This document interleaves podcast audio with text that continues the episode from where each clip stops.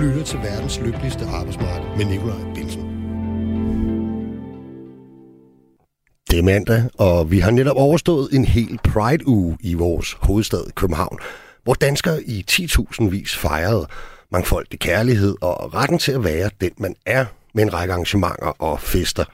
Det hedder så jo, at man skal huske ikke kun at hylde priden en gang årligt, men også debattere de emner og udfordringer, som knytter sig til seksuelle minoriteters hverdag resten af året. Så det gør vi. Senere får vi besøg af Mads Samsing, som er næstformand i fagforeningen HK, og han mener, at der fortsat er masser af udfordringer på arbejdsmarkedet på det her punkt.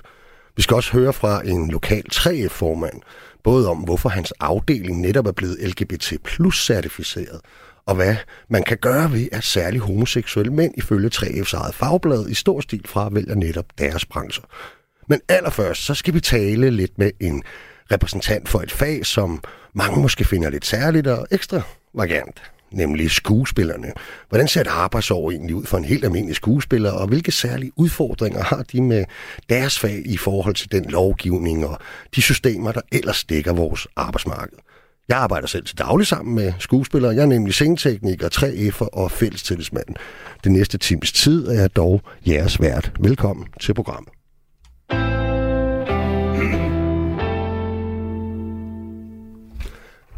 Rasmus Hammerik, det er dig, der er skuespilleren. Velkommen til programmet. Tak skal du have. Um, hvis man nu sidder derude som lytter, øh, hvor kender man så dig fra? Hvad man plejer at sige, uh, you might remember him from such movie as. Jamen, det er altid et godt spørgsmål, og det ender altid med at blive meget pinligt af mig, der står og nævner en hel masse ting, og folk der siger, nej, den har jeg heller ikke set, nej, den har jeg heller ikke set. Øhm, jamen, jeg har øh, de sidste år, tror jeg, har fået mest medieopmærksomhed på at være også nomineret med en kortfilm, der hedder On My Mind, som øh, jeg var en tur i LA med der i øh, marts-april sidste år. Og så ellers så har jeg lavet ja, øh, serier og film i lang tid, og så spillet teater også en del, for øh, det ligger dog en del år tilbage, sidst jeg, jeg stod på scenen. Øh, og så speaker jeg rigtig meget, og det her, jeg stod lige og lyttede til din stemme og tænkte, ja. ej, det bliver sådan et... Øh, de lækre stemmers program, det her. Jeg har jo det, man kalder en fløjlsblød øh, stemme, der sådan, du ved, er bygget på at drikke til at gå til spejder. Ikke? Lige kan, præcis. kan, du, kan, du, kan du nogle tricks, så jeg kan få lidt mere rust i den? Jamen, der vil jeg bare fortsætte med den kaffe, du så ekstraordinært har fået i dag, kan Okay, jeg se. Øhm, for den kan godt tørre lidt ud. Øhm, nej, jeg speaker en del, øh, både reklamer og øh, lægger stemmer til tegnefilm. Ja. Så jeg har øh, sikkert forstyrret øh, mangt en søndag morgen hos de forskellige forældre derhjemme med, med alt muligt. Så hvis ikke man kan huske derude, hvordan du ser ud, så, Så kan man lige nu gå ind på Netflix og se en tegnefilm, der hedder Sea Beast Søuhyrene, Ja, okay. øh, hvor jeg spiller hovedkarakteren Jakob for eksempel. Ja, der skal man i hvert fald høre din stemme. Så kan man høre fald, stemme. så Man kan genkende din stemme. Ja. Ikke? Øhm, hvis du har et spørgsmål eller en kommentar til Rasmus Hammerik omkring hans arbejde som skuespiller, så er du velkommen til at sende en sms. Den skal du sende til 1424. Og den skriver du R4 efterfulgt af et medrum, og så dit spørgsmål eller din besked. Rasmus, hvorfor spiller du ind i skuespil? det er et godt spørgsmål. Min farmor spurgte mig faktisk en gang, om jeg ikke lige så godt kunne være elektriker, hvis folk nu klappede af elektrikere. Ja. Og jeg tror til dels, hun har lidt ret. Øhm, man kan sige, jeg spiller skuespil, fordi jeg, godt, jeg som regel har noget på hjerte, og det er et sted, og jeg har mulighed for at få det ud. Øh, og så gør jeg det også, fordi jeg er så heldig at få lov til at leve af min hobby. Ja. Jeg elsker at lave kreative ting, jeg elsker at finde på, jeg elsker at indgå i dynamikker og samarbejder. Og det indeholder skuespilfaget rigtig meget. Ja, men nu siger du at leve af ens hobby, og det, det er jo normalt, når vi, så tænker vi fodboldspillere ja. Eller et eller andet også, ikke? Og så lad mig da bare lige springe direkte ud i den, altså, hvor, hvor mange øh, skuespillere i Danmark kan leve af deres hobby? Ja, det er et godt spørgsmål. Ja. Øh, jeg tror, de færreste kan leve af det 100% øh, øh, i de glorificerede dele af skuespilfaget, som er dem, vi tit mm. tænker på, netop at stå på scenen eller lave film eller tv. Ja. Øh, jeg tror, rigtig mange kan leve af det, fordi at vi har en kludetæppeøkonomi, hvor der også bliver undervist lidt, og der bliver spiket, og der bliver mm. dobbet, og der bliver øh, øh, lavet øh, faglige kurser for, for virksomhedsorganisationer i forhold til konflikthåndtering og hvad der ellers kunne være. Ja. Alle mulige forskellige ting. Hvis du har mange varer på hylden, så tror jeg godt, du kan leve af det. Hvis du kun vil stå på scenen, så tror jeg, det kan blive sværere. Ja, og hvis du kun vil stå på ens bestemt slags scene... og spille altså, en hovedrolle, Ja. så, så, så er der længere mellem snapsene. Ja. Ja. Øh, men jeg tror, og heldigvis igen kan man sige, at kreativiteten i, i min branche jo netop også smitter ud i den del af, af, af verden, altså i i den del af ens arbejdsliv, at man Mm. netop er i stand til at finde på sjove steder ja. og sjove øh, måder at komme til at leve af noget, der minder om det, man, man laver i forvejen. Okay, så det er ikke sådan... Øhm... Ej, lad mig spørge på en anden måde. Altså, hvor, hvor- hvornår vidste du, du ville være skuespiller? Altså, så er det det, jeg gør. Øh... Ja, øh, altså... Det, Altså, jeg besluttede mig for at søge ind på teaterskolen tilbage i 98. Mm. Øhm, og det var egentlig lidt sådan en... Nå, men nu havde jeg spillet der var. En yngre, en yngre, der, der var en yngre, en yngre model, Ja. øh, og havde fået lov til at være øh, kurist op på Aalborg Teater. Øh, De lavede Cyrano og havde været deroppe og, og været med til at lave den forestilling. Øhm, og så blev jeg, var jeg så heldig at blive instruktørassistent for Peter Reichert, da han overtog Mongo Park Teateret op i Allerød.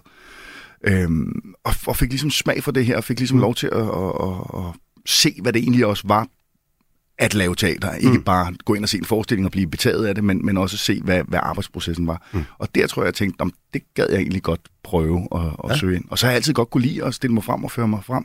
Der er nok nogen, der vil sige. Ja. Øhm, men, men, men jeg har ikke været bleg for at få opmærksomhed. Øhm, og det er jo også en fordel.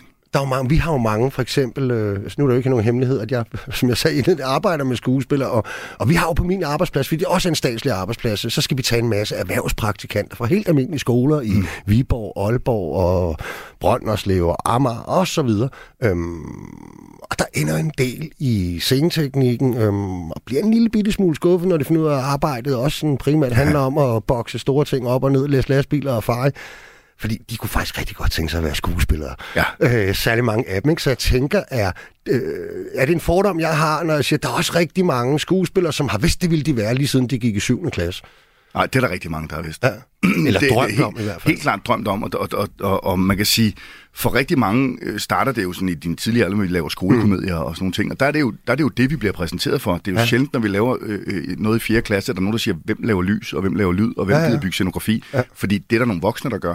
Så vi bliver introduceret til, til, til, til hvad skal man sige, det kreative fag, altså mm. teatret, kan man sige, øh, gennem skuespillet. Ja. Øh, og derfor tror vi, det er det, man kan. Og jeg stod lige og havde en, en, en samtale med en instruktør, øh, Liv Helm, øh, fantastisk teaterinstruktør, her i weekenden, netop det der med, at, at, at det tager jo noget tid, før man så finder ud af, gud, man kan også alt det andet. Mm. Der er nogen, der laver rekvisitter, gud, det synes jeg egentlig er spændende. Mm. Man tror, at man skal være enten skuespiller eller instruktør, fordi det Ja. er det er det, man bliver præsenteret for. Det er det, alle ved, hvad er. Ja. Det er de færreste, der ved, hvad en sætrekvisitør på en film laver, mm. eller hvad en produktionsassistent laver, eller hvad, en, en, øh, hvad en, man laver på, på, på, scenen ikke? Mm. På, på det kongelige. Mm. Er det et... Øh, vil du sige, at det at være skuespiller er, hvad kan man sige, sådan et, et talent, man har, som så forfines øh, over år, eller er det et håndværk, man lærer fra bunden? Oh, altså, Jeg stiller kringende spørgsmål ja, allerede, det, det er mere fordi, så ender vi i en eller anden diskussion af, hvad talent er. Jeg, jeg tror jo, at øh, jeg tror jo, det der med at have noget, som, er sådan, som bare er noget, der er gudsbenået, så kan man have nogle fysiske fordele i, i, i fodbold i forhold til at have en, Ja. en, en Dahl fysik. Thomasson sagde jo, øh, det er 5% talent og 95% hårdt arbejde. Ja, og det tror jeg i virkeligheden også, det er. Okay. Altså, og så tror jeg, at, du ved, at jeg ville være en virkelig, virkelig øh, dårlig bjergrytter, for eksempel, fordi jeg er øh, 91 og vejer 100 kilo. Ja. Øh, så der er også nogle fordele, der kan man sige, at skuespillerfaget er heldigvis ikke præget af, af den slags ulemper. Jeg tror, det er øvelse. Altså, der var engang ja. en, der sagde, at den, der øver sig mest, bliver bedst. Og okay. det, det tror jeg er rigtigt. Øh, Men, men er det, man øhm, som skuespiller, det, det har jo også ændret sig lidt, for nu nævnte du selv i indledningen, at, øh, at måden for eksempel at, at, at stykke en årsindtægt sammen på, mm. det er jo, at man øh, speaker tegnefilm, reklamer og så videre, alt sådan noget, ikke? Så er... Øh, man, der er jo mange slags kunstnere, altså nogen bliver musikere, nogen bliver billedkunstnere, øh, nogen spiller skuespil, men er, er det, man tænder helt vildt på, det er det, at man sådan rent fysisk gør nogle ting, står på scenen og gør et eller andet, eller er det øh, ordene? Altså er det teksten? Er det dem, man øh, arbejder med og, og prøver at finde nye måder at, at Altså, gøre ting? jeg, jeg tror, at, at, at der i hvert fald er to forskellige, øh, hvad skal man sige, to forskellige typer skuespillere. Øh, nu bliver det igen meget generaliserende. Der, der, er den, der er den skabende kunstner, og så er der mm. den udøvende kunstner. Og mm. jeg er helt klart mere den udøvende kunstner. Jeg er ikke særlig god til at skabe selv. Og det er der rigtig mange af mine kolleger, der er, og, og specielt hvis man begynder også at tage musikerne med ind og siger, at de, de er gode til at skabe noget selv. De har noget på hjertet, de kan få ud kreativt. Jeg har behov for, at der er nogen, der giver mig noget i hånden, jeg skal lave, fordi at jeg har ikke den anden side sådan i mig, når det kommer til det kreative. Øh, øhm, så for mig er det, altså jeg har altid elsket ord, mm. øhm, men det er jo også, det, jamen det er jo det at stå der, altså det er, jo, det er jo arbejdet, altså jeg tror jo igen det her, som siger, at det hvor meget talent og hvor meget hårdt arbejde. Hvis man ikke elsker arbejdet, så når man ikke særlig længe. Man, man, altså, der var en der gang, der sagde, hvis du, kun, hvis du ikke gider at træne og kun spille kamp, så kommer du ikke så langt. Mm. For nogle måneder siden, der, ja, du stod nok ikke, du sad jo nok øh, øh, til et møde hos øh, beskæftigelsesminister mm. Peter Hummelgaard. Mm. Øhm, hvad gik det møde ud på?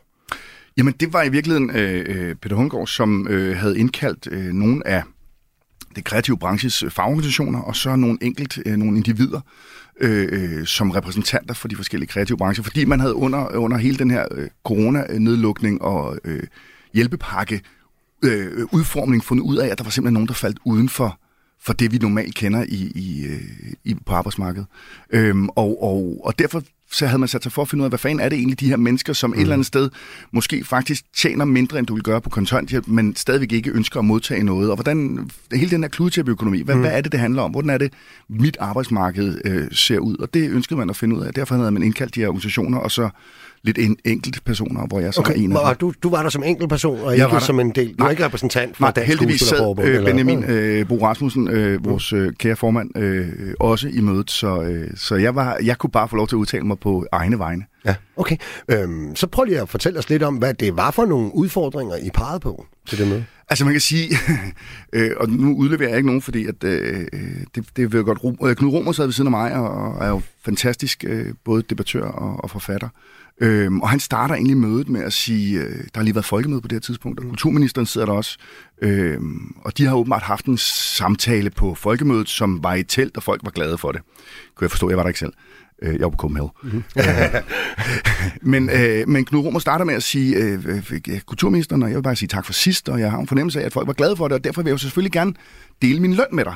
Mm. Og, øh, og man kan se, at kulturministeren på det tidspunkt bliver sådan en lille smule øh, uforstående over for det her, og tænker, hvad skal jeg? Og, og Knud hiver en kuvert frem øh, og rækker over bordet, og man kan se, at, at den, den gode en halsbo øh, kviger sig lidt ved at tage den, fordi at man må jo helst ikke modtage ting og sådan noget. Knud siger, jeg synes, jeg synes, vi gjorde det så godt, så jeg skulle gerne dele min løn.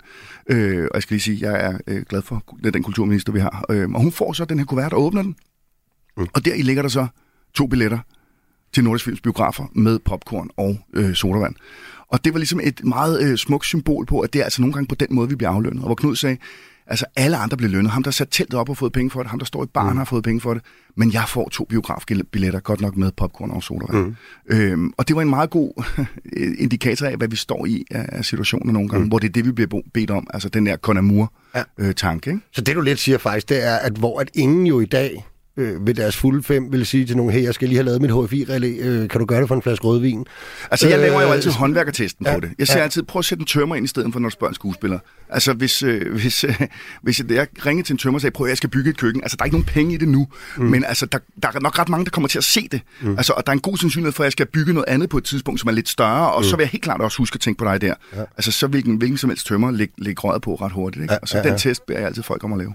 Har du, har du selv øh, prøvet at lave ting, altså Conamore, eller for biografbilletter, eller for popcorn? I mine yngre dage, ja. Mm.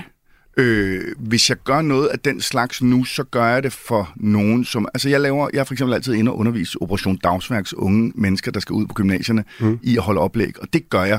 Øh, der får jeg ikke noget for det ah, overhovedet, okay. øh, men tager ind og gør det, og det gør jeg jo rent kun mor, fordi ja. at jeg synes, Operation Dagsværk er et vigtigt projekt, der kan mm. støtte, og der kan jeg bidrage lidt. Men ellers så gør jeg det ikke, nej, fordi ja. at jeg anser mig selv som værende professionel kunstner, ja. og derfor skal jeg have penge for mit arbejde. Ja, ja. interessant. Er, øh, talte de også om øh, eventuelt huller, der kan være i lovgivningen, altså hvor du ved, at dagpengesystemet ja. for eksempel slet ikke passer til, til jer? Ja, man kan sige, for det første taler vi selvfølgelig om hele den her rettighedsting, som er mm. øh, lige i øjeblikket, og, og som er enormt vigtig for kunstnerne. Øh, og der har været nogen, der har fremført nogle argumenter om, at vi er grådige og alle de her ting, men man skal huske, at vi er et, et fag, som ikke har de normale sociale rettigheder, man har i Danmark. Vi har ikke barns første sygedag i under vores ansættelse. Vi har ikke, jo, hvis du er fastansat på taler, mm. ret skal være ret. Øh, vi har ikke øh, pensionsindbetaling som regel, hvis vi er øh, mm. nogle steder. Vi har ikke barsel. Alle de her ting mm. har vi ikke øh, øh, normalt indbygget i vores, øh, i vores kontrakter. Og derfor er rettighederne så vigtige, for det er der, mm. hvor vi kan der måske, jeres penge. Ja, opspare lidt penge til at kunne tage en barsel, hvis det bliver nødvendigt. Øhm, og så... Øh, øh, så snakker vi også om dagpengesystemet, som nogle gange er mm. lidt svært, og nu igen kan jeg kun udtale Hvad er det, der er svært med det? Jamen, der er for eksempel, øh, for eksempel hvis jeg, jeg skal, man skal søge nogle job, hvis man er på, på A-kassen. Mm. Øh, jeg er på A-kassen i øjeblikket, fordi jeg starter ja. først produktion her øh, om en lille måned. Øh, og hvis jeg for eksempel tager til London til en audition eller til et møde, og det sker jo heldigvis, at danske skuespillere bliver spurgt om nogen, noget i udlandet, så tæller det ikke med. Det tæller simpelthen ikke som et søgt job, fordi det ikke er i Danmark. Selvom det er fuld tid, og selvom det er noget, der kunne hive mig ud af systemet, så tæller det ikke med. Så Øh, det skal jeg principielt set lade være med at søge. Jeg må faktisk ikke tage til London for at søge det. Ja. Øh, eller skal stå til rådighed for, jeg skal stå til rådighed i Danmark. Ja. ja. Så er der den anden ting. Øh, hvis man laver en film, øh, så varer det, eller en tv-serie, så kan der jo sagtens være en optageperiode på 3-4 måneder. Øh, og hvis du har en, en, en mindre birolle, eller også en større birolle, så har du måske 10-15 optagedage i løbet af den periode. Mm. Øh, principielt set, så arbejder du kun de 15 dage i løbet af de mm. fire måneder. Men du står ikke til rådighed imellem, eller arbejdsgiveren skal i hvert fald skrive under på en frigørelsesattest, som hedder, at hvis okay. du bliver tilbudt et fuldtidsarbejde, så kan du blive løst for din kontrakt. Og det er mm. der jo ikke nogen øh, filmproduktionsselskaber eller tv, der vil mm. sige ja til, at om det er fint, så skriver vi ham bare ud, hvis han, hvis han får et fuldtidsarbejde. Ja, ja. Og det er sådan nogle ting, hvor man kan sige, jeg får ikke penge nok på den, vi, vi bliver som regel dags gage lønnet. Mm. Øh, jeg får ikke nok på de 15 dage til, at man kan sige, at det dækker en fuldtidsløn øh, i de fire måneder. Er det normalt, man lige, er normalt at være altså, dagslønnet? Ja. Som er sådan, det er ikke sådan, at du siger, du får for den her forestilling, hvis det er et teater, eller det her projekt, hvis det Nej, er... altså teater er jo anderledes, ja. øh, øh, fordi der er en anden overenskomst. Der er, du, der er du ansat minimum 72 dage, det vil sige, der, der får du en månedsløn. Mm. Øh, på film og tv, der er du som regel øh, dagslønnet. Mm. Øh, så kan det være større roller, eller øh, større projekter, hvor man tilbyder dig det, der hedder en rollegage. Mm. Øh, og det er nogle helt tekniske ting i forhold til, om du så bliver ekstra betalt for kostymer, sminkeprøver ja. og altså nogle ting, eller om man ligesom er ansat på produktionen. Det er lidt, mm. lidt kontraktligt. Men de fleste, langt de fleste, øh, til min viden, øh, er dagsgagelønnet. Mm. Havde I sig selv nogle, hvad kan man sige, nogle løsninger med ind til det bord nu, når man har øh, Peter Hummelgaard og Anne Halsbo, altså kulturministeren og beskæftigelsesministeren i tale? Altså, havde du så også bud på at sige, hey, hvis man gjorde sådan her, så var det måske lidt mere smidigt? Mm, nej. nej. Jeg havde mere en, en, en finger inde øh, til at, at, at pege på nogle af de steder, øh, der var, og så samtidig også pege på, nu hvor kulturministeren også sad der, at, at, at der hænger også en, en finansieringsdel med i det her. Det må vi jo også se på, at da jeg kom ud fra teaterskolen, der prøvede man, øh, øh, der prøvede man på en forestilling i 6-8 uger, og nu er man heldig, hvis man har 6. Mm. Altså, ellers så ligger det nogle gange lavere. Ikke? Så mm. der er også kommet et stressniveau ind, og det gør ja. altså, at, at det bliver hårdere og hårdere der, og det, men samtidig skal du lave en for, du skal blive ved med at lave forestillinger, fordi ellers holder månedslønnen jo også op. Ja, ikke? Altså, folk arbejder meget, ikke? og vi har også i filmbranchen også, øh, at der er kommet færre og færre penge i det. Øh. Hvorfor er det det? Ja, det ved jeg ikke. Nej. Jeg, altså, jeg ved ikke, altså, jeg tror, altså... Så jeg tænkte, vi ser vel masser af film, men det er måske på andre måder, og ja, tjenester og så videre, så det bliver Ja, og DR, kan man sige, har jo også, er jo også blevet beskåret i deres øh, øh, produktionsbudgetter, og øh, mm. altså, jeg tror, dengang jeg startede igen, der tror jeg, man skulle lave det, der hedder tre minutter altså om dagen, at det, man producerede på en dag, endte med at blive tre minutter, det færdige produkt, og nu tror jeg, man er omkring seks. Altså, det er jo en fordobling af den, at det, mm. du skal producere, det vil sige, du skal faktisk løbe dobbelt så stærkt, hvis man mm. sådan laver en, en, en en-til-en udregning. Øhm, og det gør jo, at der bliver færre folk til at lave øh, mm. det samme arbejde. Øh. Det, det er måske også noget med, det ved jeg ikke, nu tænker jeg bare højt, at, øh, hvad kan man sige, vores kulturliv er jo, er jo bredt ud. Altså det øh, at være filmskuespiller, du er ikke længere bare som i gamle dage i konkurrence med dem, der stod og, og spillede på et klaver. Vel, ikke? Altså du er også i konkurrence med Brøndby Stadion og FCK Stadion yes. og alt inden for oplevelsesøkonomien. Ja. Ikke? Altså du er i konkurrence med, om familien skal gå i biografen eller i Tivoli. Øh, jo, vi er blevet flere gang hver halve år. Ikke? I faget, altså. Og det er jo er dejligt. Det? Ja, ja. Det, det, det, det er vi. Altså antallet af medlemmer af Dansk Skuespillerforbund stiger heldigvis løbende løbende. Og det er jo dejligt og velkommen, for det giver en, mm. nu skal du snakke diversitet senere hen, det giver en langt større diversitet, øh, øh, hvilket er skønt, men det gør jo også, at hvis der ikke bliver produceret mere, så er der jo færre til at mm. dele som de samme lønkroner. Hvordan nu nævnte du de der problemer med for eksempel øh, barsel og så videre, mm. altså hvordan øh, får en, en typisk skuespiller så øh, det hele til at hænge sammen sådan over, øh, over et år? Jeg tror simpelthen ikke, man kan finde en typisk skuespiller. Jo, jeg tror, man kunne sikkert godt få Skuespillerforbundet til at have lavet en undersøgelse, hvor man så lavede en eller anden form for median. Ja, ja øh, sådan ser han, hun ja. Øh, jeg tror faktisk, vi har flest kvindelige medlemmer. Mm. Øhm, og igen, det er der også lønforskellen mellem mm. mænd og kvinder. Der er, der, det er jo også noget det, vi som resten af arbejdsmarkedet øh, kigger på og kæmper med. Mm. Øhm, jeg tror, det er en stort samsur, det er kludetæppeøkonomi, som jeg siger. Altså det, og så handler det om at udvise rettidig omhu og lægge noget til side. Mm. Øh, i, hvis, du, hvis du netop har en, hvis du laver en reklamespeak eller laver en reklamefilm, som, som, som giver mere end en månedsløn, så gem noget til den næste måned. Mm. Øhm, og så kan man sige, det er jo også igen det, som var noget, det jeg pegede på i forhold til A-kassesystemet, at, at når jeg laver en reklamespeak for eksempel, så handler det, så er det ukontrolleret arbejdstid. Mm. Det vil sige, at når jeg går ind, så bliver jeg modregnet krone for krone og ikke time for time, selvom jeg kun har været der en time. Og selvom øh, størstedelen af min løn er, øh, øh, hvad hedder det, øh, udnyttelseshonorar, altså penge, jeg får, fordi at det bliver brugt mm. ude i verden, det der hedder rettighedspenge, øh, så bliver jeg stadigvæk modregnet krone for krone og ikke okay. time for time. Fordi at man siger, at det er ikke kontrollabelt. Jeg mener, det er noget mest kontrollabelt. Altså, jeg sidder i et studie som regel sammen med rimelig mange andre mennesker, så ja. det er meget kontrollabelt, hvornår Hva, jeg er Hvad, øh, hvis bare du skulle tage sådan en view ud over det hele, hvad, øh, hvad er dit indtryk af, hvor mange af dine kollegaer øh, har den her type og forskellige slags bidjobs? øh, mit bud er... Altså, hvis vi snakker om... Altså, der er også, der er også rigtig mange skuespillere, som ikke har deres primære indtægtskilde i et kreativt fag. Ja, ja, ja. Øh, det er der jo også. Der er jo folk, mm. som, som heldigvis, kan man sige, det synes jeg også, melder sig som borger på torvet, når der er ved at være lavvand i kassen, og så mm. tager øh, noget job uden for faget, mm. øh, som de så øh, slipper igen, når der dukker noget op i faget. Mm. Øh, jeg vil skyde på, at det er måske jeg prøver at høre, det, det, jeg, jeg, hvis jeg siger 30 procent, som 100 procent lever af kreative ting, så, mm. så øh, okay, et frækt bud, men, men jeg ved det ikke. Det ja. er simpelthen trukket ud af, ja, det er rent trukket ud ja. af steder, vi ikke hvis, øh, hvis du skulle, og nu vil du sikkert sige, der er ikke noget typisk år for en skuespiller, vel, men, men hvis du skulle sige sådan, okay, det her, sådan her ser min år faktisk ofte ud. Ikke? Ja. Hvordan vil sådan et arbejdsår så se ud for dig? Jamen, det kunne indeholde øh, en enkelt teaterforestilling. Mm. Så kunne det indeholde... Øh, der her skal du lige sige, der er jo sådan nogen, der rykker af rundt. Altså hvis ja. det er på Aalborg Teater, du har, så rykker du til Aalborg i tre måneder. Så må det op. Eller hvis ja. det er turné øh, mm. med et teater, som ikke er fastliggende og mm. udelukkende turnéer, så er det det, man gør. Ja.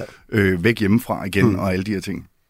Kunne indeholde en forestilling, så kunne den indeholde en, en spilfilm øh, med en med fra 8 til eller fra 2 til 10 øh, indspillingsdage, og så en tv-serie med cirka det samme. Mm. Øh, så kunne der være cirka ja, på ugenlig basis øh, to timer stop, ikke? Mm. løb hen over året, øh, og så øh, måske en 12-15 reklamespeaks. Mm. Det ville være sådan et, et, et typisk, typisk arbejdsår. Ja. Og, hvordan, og så, og så krydder man lidt kortfilm og sådan noget, og igen, så, så får jeg løn for kortfilm, men jeg får, fordi man jo heldigvis gerne vil talentudvikle i Danmark, så får jeg kun, hvad der svarer til mm. en halv af minimumsgagen. Det vil sige, at jeg får, jeg tror det er 1750 kroner for, okay. en, for en dag som hvis, er minusgage. Og hvis du skulle løfte sløret lidt for, hvordan øh, din økonomi ser ud på sådan helt år, vil du så sige, at øh, du minder om en, øh, en godt betalt håndværker, eller om en, øh, en, en socioassistent? Et sted midt imellem. Et jeg, er ikke, jeg er ikke en godt behold... Altså, vi ligger, vi ligger under... Øh, nu hvor jeg øh, på Copenhagen, og den gennemsnitlige Copenhagen-deltager har øh, 365.985 kroner i gennemsnitsindtægt om året, og, øh, og det ligger måske deromkring. Deromkring? Ja. Okay. Det er jo, det er jo meget interessant øh, at høre, fordi blandt andet bliver der jo tit talt om, Øh, og Men det er jo igen også fordi, at jeg laver noget, og det er jo indberettet, mm. de her rettighedspenge, kan man sige. Ja. De, de er jo ikke ved siden af. Nej, øhm, det er en del af det. Så det er jo en ja. del af det, så der kan man sige, der bliver jeg jo, får jeg jo penge for ting, jeg har lavet mm. de sidste 15-20 år. Ja, fordi noget af det, man jo, jo nogle gange øh, godt kan høre som sådan en fordom øh, omkring skuespillere blandt andet, eller måske den kreative klasse helt generelt, men... men især, i, enten er I meget rige, eller også er I i hvert fald meget privilegeret. I er sådan nogen, der har adgang til medierne, og man kan snakke om jeres problemer meget mere end alle andres problemer. Øh, og så Har du hørt den øh, fordom? Øh? Ja, ja, selvfølgelig, men, men man kan sige, hvis man kigger på, på vores fagforening, for eksempel, så er det jo super interessant med Dansk Skuespillerforbund, fordi dem, som Skuespillerforbundet har allermest brug for, som netop er dem, der har adgang til medierne, er jo dem, som har allermindst brug for forbundet, fordi ja. de tit og sjældent, sjældent ja. arbejder på, på minimumskontrakter, øh, mm. og sjældent har nogen, der prøver mm. at, at, at snyde dem og spise dem af med noget, med ja. noget mindre. Ikke? Ja. Øhm, så på den måde øh, er det, man kan sige, dem, der er synlige, øh, er måske også dem, der kæmper mindst. Ikke at jeg siger, at det er, det er nemt at være synlig og sådan noget, ja. men, men, men, men der er jo selvfølgelig en anden, der følger nogle andre penge med, at, ja. at også have et ansigt, som kan bruges på andre ja. måder end bare en film. Irriterer det dig øh, at få det prædikat, at man er privilegeret? Altså, føler du dig privilegeret? Jeg er privilegiebevidst, vil jeg sige. Ja. Jeg føler mig privilegeret. Jeg, jeg, altså, igen, jeg, nu vender vi tilbage til det, vi snakker om. Det er en dejlig øh, rundtur. Det er jo sindssygt privilegeret at kunne stå her klokken 11 øh, øh, mm. en mandag morgen øh, og få dagpenge. Og ja, og øvrigt morgen også, sikkert ikke? Og, øh, kaldte, ej, jeg var, jeg var faktisk tidligere op, jeg var op kl. Øh, 6.30. Øhm, så det er jo privilegeret at få lov til at lave det, jeg elsker allermest. Mm. Øh, ja, det er sindssygt privilegeret, men jeg føler mig ikke privilegeret øh, sådan set i arbejdsmarkedet. Og hvis jeg sidder og kigger nu ind i, stiger ind i en inflation, og sidder og hører bedt i morges, som, hvor alle snakker om, at mm. vi skal nok ikke regne med, at prisniveauet kommer til at ligne det, vi kender. Tværtimod skal vi regne med, at lønniveauet bliver hævet. Så ved jeg bare, at på vores område, så har der ikke været lønstigninger i rigtig, rigtig, rigtig mange år. Det ser jeg heller ikke ske mm. lige forløbig. Altså, min dobbingkontrakt, tror jeg, altså overenskomsten, den er baseret på at bygge er fra 2002. Mm. Så det er altså 20 år, der ikke har været en lønudvikling på det område. Okay. Så derfor så stiger jeg måske endnu mere ind i en ikke særlig privilegeret fremtid. Ja. Følte I er øh, hørt på det møde, I var til med kulturministeren og, og beskæftigelsesministeren? Helt vildt. Jeg, jeg gjorde i hvert fald, nu kan jeg kun udtale mig på egen vej, men, mm. men jeg er helt vildt. Altså, jeg elsker at sige, fortælle nogle af de ting, jeg også fortalte dig, og så sad der, de sad jo heldigvis dækket op af, af hele embedsværket, og nu, mm. øh, det var jo som at være med, med i, i, i, hvad hedder den, uh, Klods Hans, hvor alle skriverkalene sad bagved, ja. øh, og bare nikkede og skrev ja, ja. ned. Og det der, når man fik øjenkontakt med en af dem, der så helt forvirret ud, når man sagde noget, sådan nærmest, gud, er det rigtigt det her? Mm. Det var jo fantastisk, altså, og det kan man jo håbe så udmyndte sig i nogle, ja, i nogle tiltag, som, som kan, kan afhjælpe. Og igen har jeg det også sådan, vi er jo ikke, jeg snakker ikke om særlov, jeg snakker ikke om alt muligt, vi skal have specielle ting. Jeg, jeg mener bare, det, vi skal bare mm. have de samme ting. Okay. De så samme du øh, gik måske i virkeligheden derfra med en fornemmelse af, at det kan faktisk godt være, at man er øh, interesseret i at kigge på noget af lovgivning og A-kasse og så videre? Helt klart. Det var, okay. det var min klare opfattelse, at man, man tog det her seriøst. Øhm, mm. Altså, at, at, øh, at man gerne ville ville se på det her beskæftigelsesområde. Og man kan sige, nu snakker vi skuespil, der var jo også musikere til stede, der var filminstruktører, der var øh, billedkunstnerne, som jo er endnu mere, fordi de ikke har en fagforening, altså øh, billedforfattere, der var alle de her folk til stede, som, som din kreative branche jo også øh, mm. indeholder, og som har endnu nogen endnu hvad skal man sige, værre mm. i situationstegn, det er altid godt i radioen, øhm, øh, arbejdsforhold, end, end, end vi har. Mm. Fordi vi trods alt har nogle arbejdspladser stadigvæk, netop teatrene også, og, og mm. produktionsselskaberne, som har nogle overenskomster, som følger det. Det er der jo ikke som billedkunstner. Nej, nej, nej. Rasmus Hammering, det har været vanvittigt interessant at få lov til at stå og tale med dig. Jeg håber også, du synes, det var spændende synes, det at deltage. Hyggeligt. Jeg synes også, det har været hyggeligt. Det var dejligt. Kan du have rigtig godt, du skal ud og, og spise en uh, frokost, fortalte du mig med din datter, ikke? Ja, det skal jeg. Kan du så komme afsted? Ja, tak for det. Hej. Hej. Lytter til verdens lykkeligste arbejdsmarked med Nikolaj Bensen. Og vi har brugt den første halve times tid på at blive lidt klogere på arbejdslivet som skuespiller. I resten af programmet så tager vi udgangspunkt i den netop afholdte Pride-uge og emner, som relaterer sig til seksuelle minoriteter og arbejdsmarkedet. Du kan fortsat gøre din mening gældende ved at sende en sms til 1424. I den skriver du R4 og efter et mellemrum din besked. Mener du for eksempel, at vi har udfordringer herhjemme med diskrimination og manglende rummelighed på vores arbejdspladser? Jeg skal gøre alt det her i selskab med dig, Mads Samsing. Velkommen til programmet. Tak skal du have. Kan du ikke uh, præsentere dig selv? Jo, jamen, øh, jeg hedder Mads Samsing og er næstformand i Fagforbundet HK. Ja. Hvad er din baggrund egentlig? Øh, man bliver jo valgt til at være næstformand Det gør man. HK. Øh. Øh, faktisk sådan lidt, lidt usædvanligt, kan man sige. Ja. Jeg er uddannet socialrådgiver, ja. øh, men blev så øh, efter et halvt års ansættelse i jobcentret nede i Forborg Midtfyn Kommune, så blev jeg ansat som ungdomskonsulent i HK. Mm når man er medlem af, eller ansat i HK, så er man også medlem af HK, mm. og når man er medlem af HK, så er man jo valgbar til de fuldtidsvalgte poster. Ja. Og så blev jeg i, jeg blev ansat der tilbage i 2010, og så i januar 2012, der blev jeg valgt som næstformand i HK Kommunal. Så det har været en overrække, indtil jeg så på forbundets kongres her i Så du er sådan en af dem, der har taget den slagende vej op igennem systemet, kan man sige, ikke? Og blevet I, valgt til højere poster øh, hen Man kan vejen. sige delvist i hvert fald, ikke? Men, ja. men, øh, men ikke så... Altså, netop når jeg er uddannet socialrådgiver, mm. så startede jeg jo sådan set i en, i en anden organisation, ja. og jeg nåede heller ikke at være tillidsvalgt på min arbejdsplads, okay. inden jeg kom ind og blev ansat i HK. Okay. Så ikke, ikke helt slagen. Nej, måske lidt utraditionelt i virkeligheden. Deltog du i uh, Pride'en i sidste uge her i København? Ja, det gjorde jeg. Ja. Øh, jeg var både inde og, og lige aflægge et besøg på, øh, på FH, øh, eller i FH-teltet inde på mm. Rådhuspladsen. Øh, hvad, går det, telt, hvad går det telt ud på? Øh? Men det går sådan set ud på, at, at uh, ligesom alle mulige andre organisationer og virksomheder, hvad der ellers kan være mm. uh, inde på Rådhuspladsen, uh, så har FH et telt, uh, hvor at uh, interesserede kan komme og tale med, med repræsentanter for fagbevægelsen i mm. forhold til de udfordringer, der er for LGBT plus personer på arbejdsmarkedet og mm. i arbejdslivet. Okay. Så talte jeg ved vores øh, egen brunch nede i HK Hovedstaden lørdag, inden jeg så var ude at tage del i noget af priden, indtil min treårige søn synes, at nu blev det alligevel for meget med den høje musik. Nå, okay, så når han var med, og... han var lige med. Ja, okay, og der er, der er jo meget godt knald på musikken, hvis det altså er selve optoget. Øh... Det var selve optoget, ja. og det er, en, øh, det er en fest, og der er ja, jo også er meget at fejre, men, ja. øh, men der er også meget at, og, og kæmpe for fortsat. Det er jo det, og det er jo en af grundene til, at jeg har inviteret dig herind, fordi ja. jeg faldt over et opslag på, på Facebook, hvor du henviser til en, en ny undersøgelse lavet af Forskningscentret Vive, som rejser nogle spørgsmål om diskrimination og forholdene på arbejdsmarkedet for blandt andet homoseksuelle, transkønnet og biseksuelle. Mm. Kan, du, øh, kan jeg lokke dig til at tage os igennem nogle af, hvad kan man sige, nedslagene, hovedpointerne i, i den øh, undersøgelse? Det kan du godt. For det første, så synes jeg jo, det er rigtig positivt, den er lavet, og det er jo faktisk noget af det, vi i HK selv har været med til at mm. skubbe på, for at den skulle laves. Øh, jeg synes overordnet, hvis vi lige skal tage den positive del, mm. så er størstedelen af LGBT plus personer øh, oplever sådan set, at der er et positivt syn på deres, øh, på deres LGBT øh, mm. identitet. Så det er sådan den positive del. Mm. Fordi den sætter jo også fokus på, at der er en lang række af udfordringer. Altså der er udfordringer i forhold til, at LGBT plus personer ofte er udsat for seksuel chikane mm. end deres heteroseksuelle kollegaer. Øhm, der er mange, der desværre ikke... I, i hvor stor grad? Kan, kan du huske det, Mads? Jeg tror, det er dobbelt så ofte. Dobbelt så ofte, okay. Øh, så det er meget jo. Det er meget. Mm. Det, er, øh, det er rigtig, rigtig meget.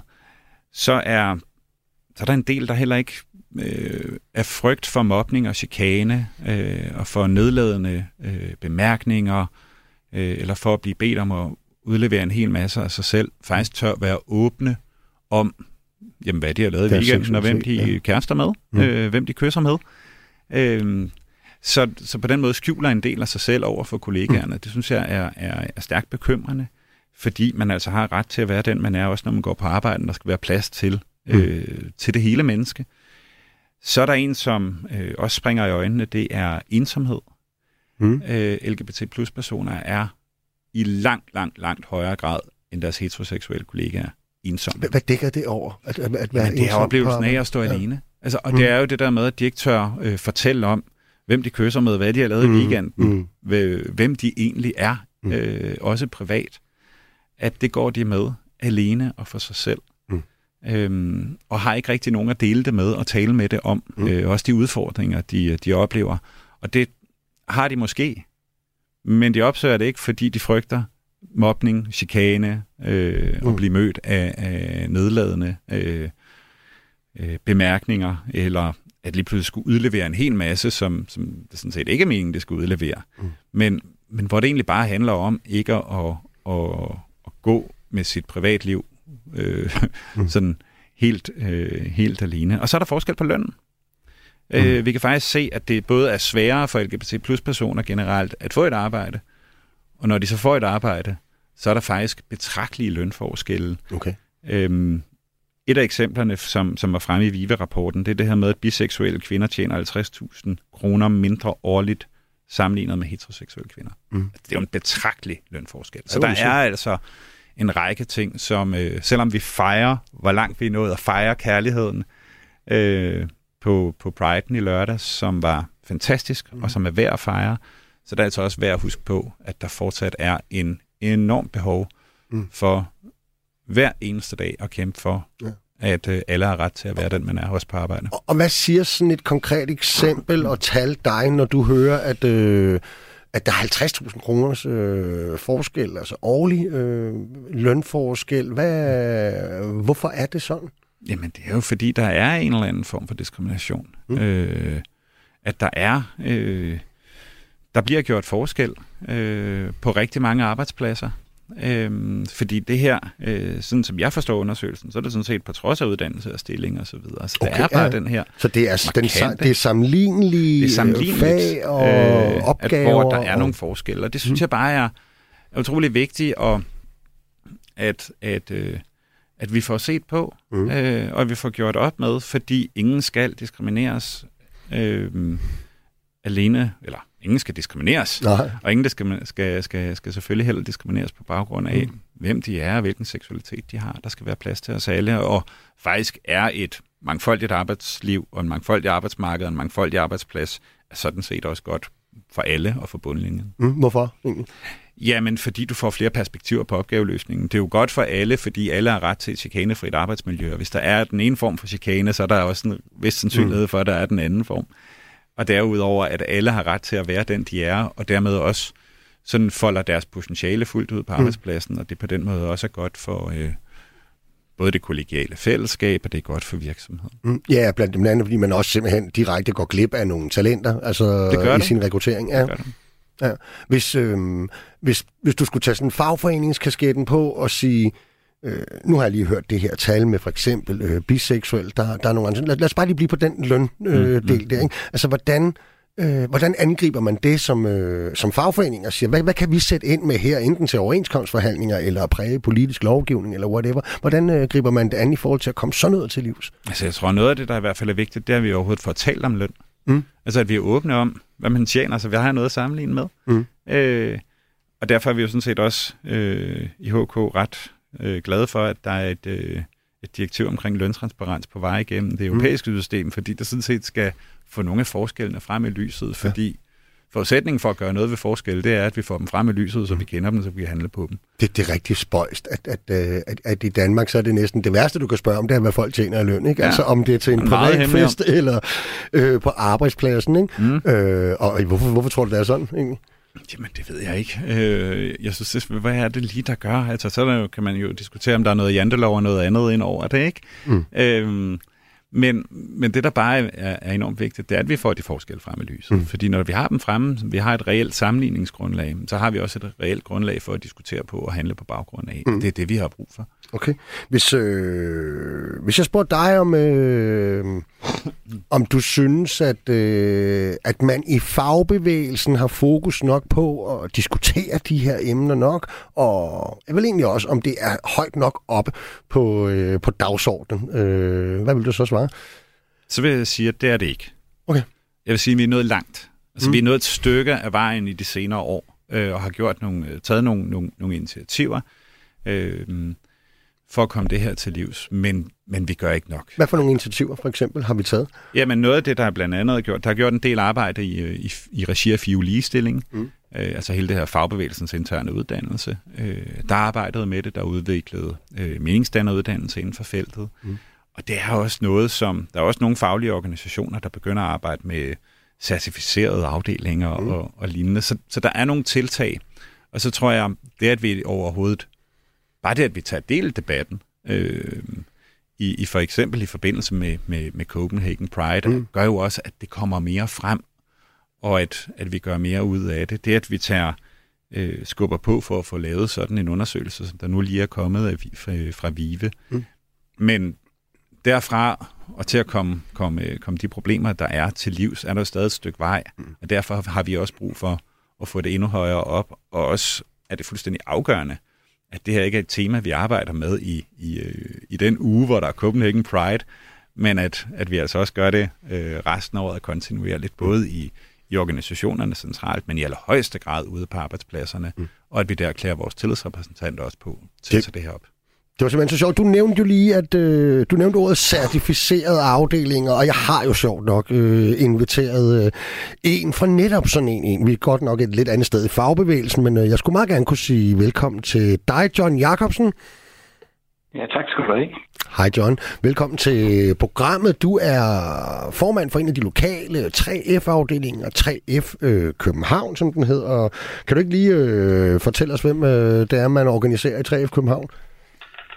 Ja, nu har vi nok ikke så meget tid. Øh, Vi øh, organiserer stort set alt inden for 3F, som ikke er, er byggeri, øh, og så det grønne område. Vi Mm. har sceneteknikere, som du jo selv kommer fra. Mm. Vi har havnearbejder, vi har hele hotel- og restaurationsområdet, rengøring, øh, postbud, stilladsarbejdere. Mm.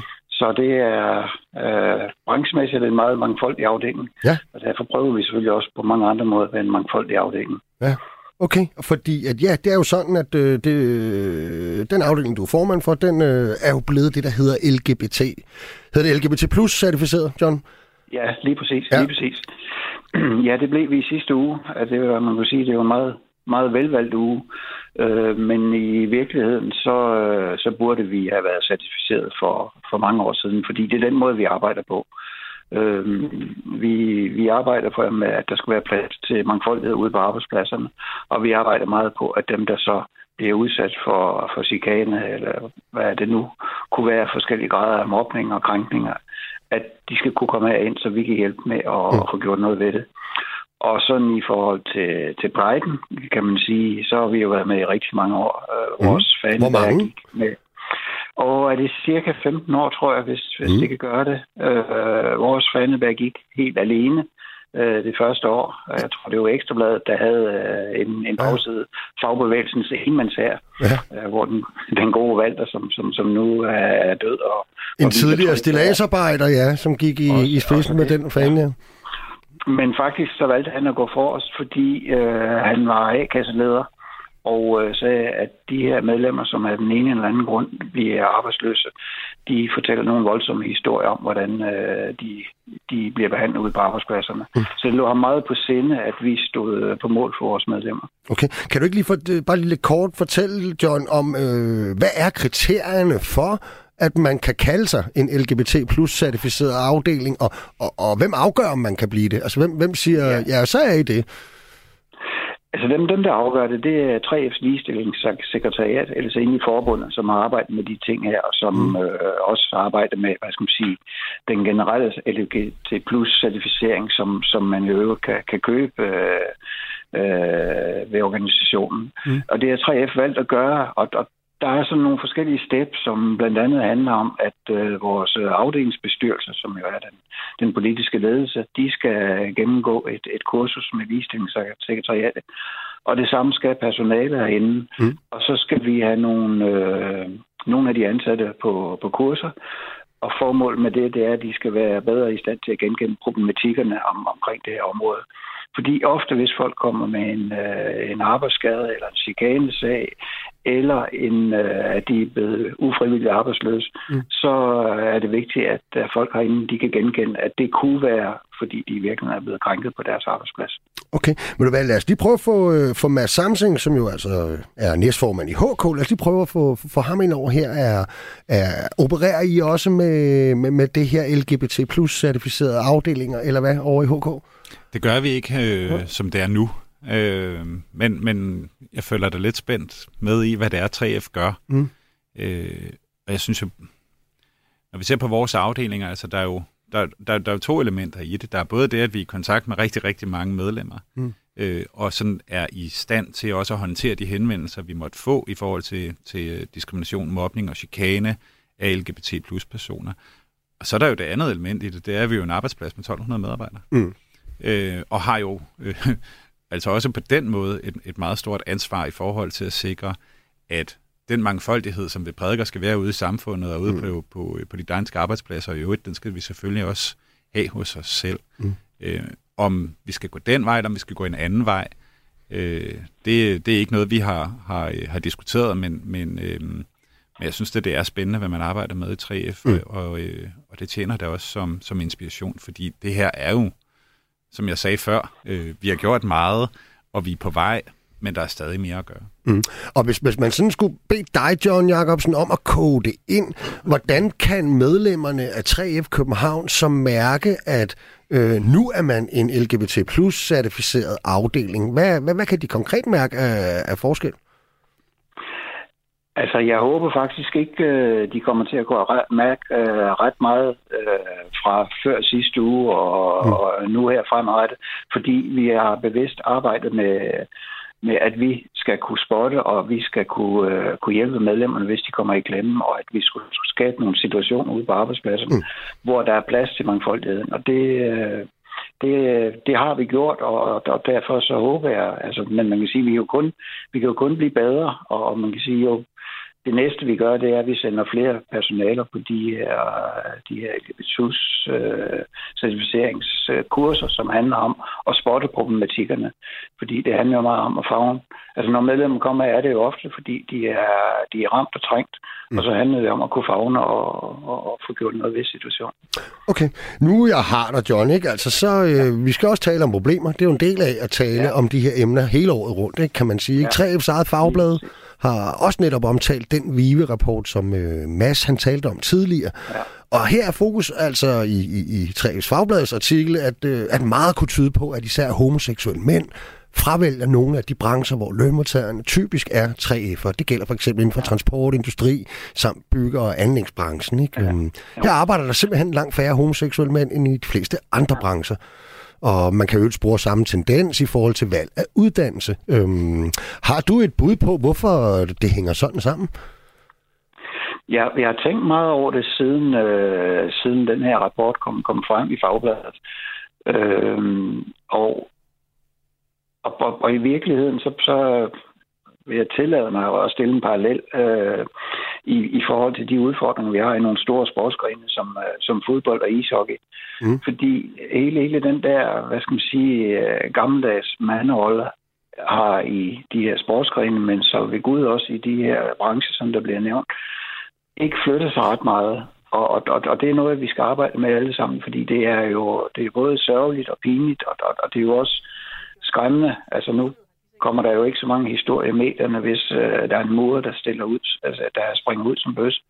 Men, øh, men det gør der jo, øh, når det er fodbold eller ishockey, så bliver det virkelig talt om mm. det. Og, og vi skulle helst komme derhen, at der ikke er nødvendigt med nogle store historier, men, men der er plads til alle. Mm. Og, og, og det jeg ikke kan knække koden, men som vi alle sammen skal arbejde med, fordi nu er jeg jo lavet meget øh, frivillige arbejde, der kommer selv fra byggebranchen, at når vi deltager i alle mulige arrangementer, bygge scener, står som magter, eller hvad pokker vi nu gør, der findes ikke den, øh, den homofobi, når vi mødes menneske til menneske. Øh, så, så det er noget, vi, vi skal i tale sætte, og derfor er også fint, at både vi og lave rapporten og, og fagbladet også bringer det som en hovedhistorie. Fordi det er noget, vi skal gøre noget ved.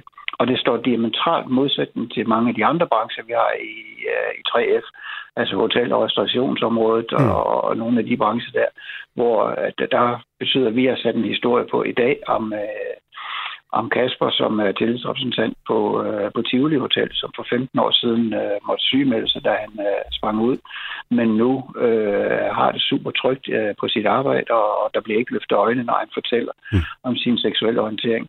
Så tingene kan flyttes, og det skal de også, og det skal de også i de brancher her, som der bliver. Okay. Mads Samsen, du, du mener jo direkte, at, øh, at vi faktisk netop skal, skal kigge på, at vi skal have noget, øh, jeg tror du kalder det for en kulturforandring på, mm. øh, på vores arbejdspladser. Ikke? Og det må så i særligt gælde de her typer arbejdspladser og fag og brancher også, hvor der altså, bør ske noget. Ikke? Hvad, hvad dækker sådan en kulturforandring over, og hvordan gør man det? Jamen, jeg, jeg ved ikke, om det i, i, i særlig grad er er i, i visse brancher. Det kan godt være, at udfordringen er, er, er særlig større mm. andre steder, men, men vi har jo altså også udfordringen på HK-arbejdspladser. Mm. Øhm, HK Privatbladet har også lige øh, udgivet sådan fem historier med, med LGBT plus personer, der stiller sig frem. Øh, og det er jo altså nogle af vores medlemmer, der fortæller om det, de møder på deres arbejdspladser. Mm. Hvad er det blandt andet, de møder? Jamen, det er... Øh, det er... Øh, nedladende kommentarer, Mm. Øh, det er øh, decideret fysiske overgreb. Øh, der var en, øh, Jannik, øh, der stillede sig frem. Han arbejder i en... I, øh, Husk at tale direkte ja, i mikrofonen, Mads. Ja. øh, der var Jannik, der til en julefrokost oplevede, at, at en af kollegaerne, der øh, havde fået lige lovlig meget til forfesten, han øh, kommer hen øh, og sådan vil sige hej, men øh, i stedet for at række hånden frem og sige goddag, så tager han ham lige i skridtet og siger, nå, de er faldet ned. Altså, mm.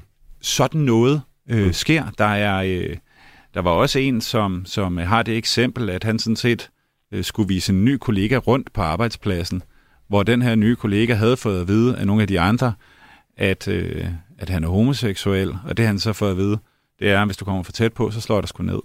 Altså, mm. det her, det finder også sted på HK-arbejdspladser, så det er ikke noget, man kan isoleret set sige, at det er her og her. Og der har vi brug for en, en kulturforandring af alle steder, og jeg synes jo, noget af det, som, som, øh, som John her også siger, det er altså den forskel på, jeg mener, det var Tivoli Hotel, som er sket. Det er jo et eksempel på, at det her, det kan flytte sig. Mm. Det kan flyttes, og vi skal flytte det, fordi vi er nødt til at få, øh, få gjort det op med, at der er så mange... Men, men hvordan gør øh, man øh, det konkret? Hvordan arbejder man helt konkret med, med at lave kulturforandring? Jeg tror, noget af det aller, aller, aller vigtigste, vi kan gøre, det er sådan set at fortælle sammen. Mm. Øh, og det er også at få skrevet det her ned i personalepolitikker. Mm. Altså, hvad vil vi acceptere, og hvad vil vi ikke acceptere? Og fortælle sammen om, øh, hvordan gør vi det her, ledelse og medarbejdere, sådan at vi står sammen om det her. Der var Øh, det synes jeg egentlig var meget interessant. Da jeg lavede et af mine Facebook-opslag her i sidste uge, i forbindelse med Pride'en, så var der jo en, der skrev, øh, det er et privat anlæggende, som man ikke skal genere andre med. Okay. Altså, Ja. det at sikre... Den hører man jo i nyerne, den der. Den hører man i ny ja. og næ, men det at, at, at sikre et diskriminations- og chikanefrit arbejdsmarked og arbejdsmiljø, det er altså ikke et privat anlæggende, det er et fælles ansvar, mm. og det er vi nødt til at tage fælles hånd om, og kultur, det ændrer vi i fællesskab. Det er ikke noget, som LGBT plus personer har et ansvar for at ændre den kultur alene. Mm. Det er noget, vi har et fælles ansvar for, sådan der er plads til os alle. Okay. John Jacobsen, jeg går ud fra, fra 3F, jeg går ud fra, at, at, at du er enig, så lad mig spørge dig lige om noget andet. At, øhm, fordi en ting er jo kultur, men øh, noget andet er jo at arbejde helt konkret med forandring. Ved for eksempel at lade denne forandring afspejle sig i, i vores overenskomster. Øh, kunne man forestille sig, at, at man i fagbevægelsen begynder at stille flere krav, der kredser om de her emner til for eksempel overenskomstforhandlinger, eller i forhold til at påvirke politisk lovgivning? Og synes du, man skulle gøre det? Altså, øh, jeg, jeg, vil, jeg vil sige helt klart, helt klart lovgivning. Altså, der, der skal være endnu mere fokus. Men altså, så er jeg nok lidt enig med, med Mads, at det, handler meget om at i talsætte det. Og øh, altså, nu kan vi bruge eksempler om, omkring det her med, med barsel og mænd. Øh, der er faktisk en hel del overenskomster, der har fået det skrevet ind, men, men det har ikke flyttet holdningen til det. Øh, mm. Og der, der tror jeg, at holdningen den, den netop kommer altså i de lokale personalepolitikker, og så meget det med at uh, hele tiden få snakke om det i talesætte, og hver eneste gang vi, vi oplever noget, altså så stå på mål for det sammen med kollegaerne. Og, altså, nu, nu har man jo i, i alle mulige politiske regier, NGO'er, og fagbevægelser, hvor som helst snakker man meningsdannere. Jeg tror, det er utrolig vigtigt, at man, uh, man hele tiden finder nogen, der, der står på mål og i talesætter de ting her. Og selvfølgelig helt klart, som, som Mads siger, det er jo der, de grimme sider kommer frem, altså øh, julefrokost og andre festligheder, hvor mm. øh, alkoholen jo gør, at, at der er en del, der, der fortæller, hvad der går inderst ind. Og der skal vi jo stå på mål, vi skal fortælle, og vi skal i talesæt, øh, hvor vi vil hen med det her. Kan, kan man sige, John, at, at I har øh, som en LGBT plus certificeret afdeling, og dig som formand for den afdeling, et særligt ansvar for, at, øh, at vi rykker på den her dagsorden. Også når det handler om de der brancher, vi talte om før, altså i 3F, øh, hvor at, øh, det måske ikke hænger så godt sammen. Jamen, det har vi. Mm. Det har vi, og, og, og det vil vi også gøre. Altså, øh, så jeg tror også, det var Mads, der sagde, nu var det en fest nu, øh, også var, var det dig, øh, at vi lige har festet en hel uge. Og, og det er jo lidt det samme som, som med 1. maj. Altså 1. maj er jo en festdag, men det er også en kampdag, det, det kalder vi det. Og der har vi jo altid sagt, husk kampen i hverdag. Mm. Og derfor er vi jo selvfølgelig, ud over at, at festligholde i sidste uge, så kommer det jo nu hverdagen, hvor vi skal ud og stå på mål, og, og, og det skal vi. Og, og vi i forhold til, at vi har mange problemer for øjeblikket i hotel- og stationsbranchen, hvordan vores elever bliver behandlet generelt. Øh, mm. Og der laver vi jo fokus på, hvem, hvem er værst, hvor er det, der, der er en kultur, vi skal gøre noget ved ude på arbejdspladserne. Og det er det samme her. Så selvfølgelig skal vi gå forrest. At Okay. det, er- det er det, vi har organisationen til. Rigtig godt. John Jacobsen, formand for 3F København. Tusind tak, fordi du ville medvirke i dagens program. Selv tak. Mads, der er kommet et spørgsmål ind fra en lytter, vi lige kan lukke lidt af her på. Fagbevægelsen burde snart tage sig af fagmæssige problemer og ikke alle mulige bløde værdier. Med venlig hilsen, Claus for Rødovre. Hej Claus fra Rødovre. Jeg er øh, sådan set meget optaget af, at det her, så kan man kalde det en blød værdi, men i høj grad en fagpolitisk problemstilling. Mm. Og det er jo netop at, øh, at sikre et chikane- og diskriminationsfrit arbejdsmiljø for alle. Øhm, og derfor er det så det her en, en afsindig vigtig sag. Og i forhold til øh, bare dit spørgsmål til, til John før, om man har en særlig ansvar som LGBT plus certificeret afdeling. Jeg mener sådan set, at øh, det, at vi ikke har et, et certifikat, det fratager os bestemt ikke noget ansvar i forhold til at være med til at sikre, at der er plads Ja. øh, til alle. Øh, og så bare sådan lige afslutningsvis, nu ved jeg, at tiden er ved mm. at, at løbe, så synes jeg jo også, altså vi i fagbevægelsen har et stort ansvar, arbejdsgiverne mm. har et stort ansvar, øh, og en pligt til at forebygge og sikre et, et chikanefrit arbejdsmiljø, og politikerne på Christiansborg øh, har også et ansvar i forhold til også at lovgive. Øh, jeg er jo glad for den handlingsplan, der nu er lagt frem fra regeringens side med 39 initiativer. Det, der undrer mig, det er, at der kun er ét, der handler om arbejdsmarkedet. Mm. Øh, og det er, at vi skal have en drøftelse i Arbejdsmiljørådet, og den tager vi selvfølgelig gerne. Men der kunne også godt være andre tiltag. Hvad kunne der for eksempel ganske kort her, her til sidst? Hvad, hvad, hvad, Noget du det- rigtig gerne på? Ja, Noget af det, jeg synes, der kunne være helt oplagt, det var for eksempel at lave et videnscenter om, om mangfoldighed på arbejdspladsen. Mm. Øh, for også at få frem, hvad betyder det her rent faktisk øh, for bundlinjen. Det kan altså også være et fint incitament til at fra arbejdsgivers side at gå ind og arbejde med det her, udover at de har forpligtelse til at sikre et chikanefrit arbejdsmiljø, og udover at langt de fleste af os, og det synes jeg bare er vigtigt. Nu startede vi med at sige, at de fleste oplever heldigvis, at det går bedre.